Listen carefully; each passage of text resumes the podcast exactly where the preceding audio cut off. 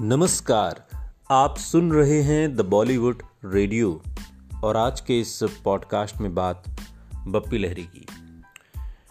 बप्पी लहरी और राजकुमार का ये किस्सा है म्यूज़िक डायरेक्टर बप्पी लहरी का उनहत्तर साल की उम्र में निधन हो गया। बप्पी लहरी को उनके फैंस बप्पीदा के नाम से जानते थे। बप्पीदा की पहचान न सिर्फ़ उनके बनाए संगीत से थी, बल्कि अपने पहनावे के चलते भी अक्सर वो सुर्खियों में रहते थे। आपको बता दें कि बप्पी दा हमेशा खूब सारा सोना पहनते थे। आज हम आपको बप्पी दा की ज़िंदगी से जुड़ा एक बहुत ही इंटरेस्टिंग किस्सा सुनाने वाले हैं। तो ये किस्सा एक पार्टी का है जहाँ अपने दौर के मशहूर और लीजेंड कहे जाने वाले स्टार राजकुमार मौजूद थे। किस्सा क्या है, जानने से पहले आपको बता दें कि राजकुमार को अपनी तुनक मिजाजी और मुफट अंदाज के लिए जाना जाता था।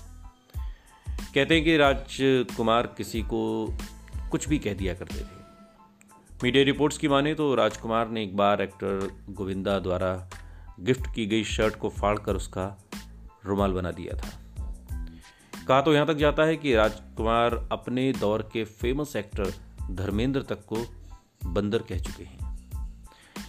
बहरहाल किस्सा कुछ यूँ है कि बप्पीदा इस पार्टी में पहुँचे और अपने अंदाज के मुताबिक उन्होंने खूब सारा सोना पहना हुआ था। ऐसे में जैसे ही बप्पीदा की मुलाकात राजकुमार से हुई तो उन्हें देखते ही राजकुमार बोले, बहुत खूब। तुमने तो एक से बढ़कर एक गहने पहने हुए हैं। बस एक मंगलसूत्र की कमी रह गई थी। वो भी पहन लेते। खबरों की माने तो राजकुमार द्वारा ऐसा अचानक कहे जाने पर बप्पीदा कुछ पलों के लिए सक पका गए। हालाँकि बाद में उन्होंने इस बात को हँसी मज़ाक समझकर टाल दिया। ऐसे थे राजकुमार और ऐसे थे बप्पीदा सुनते रहिए।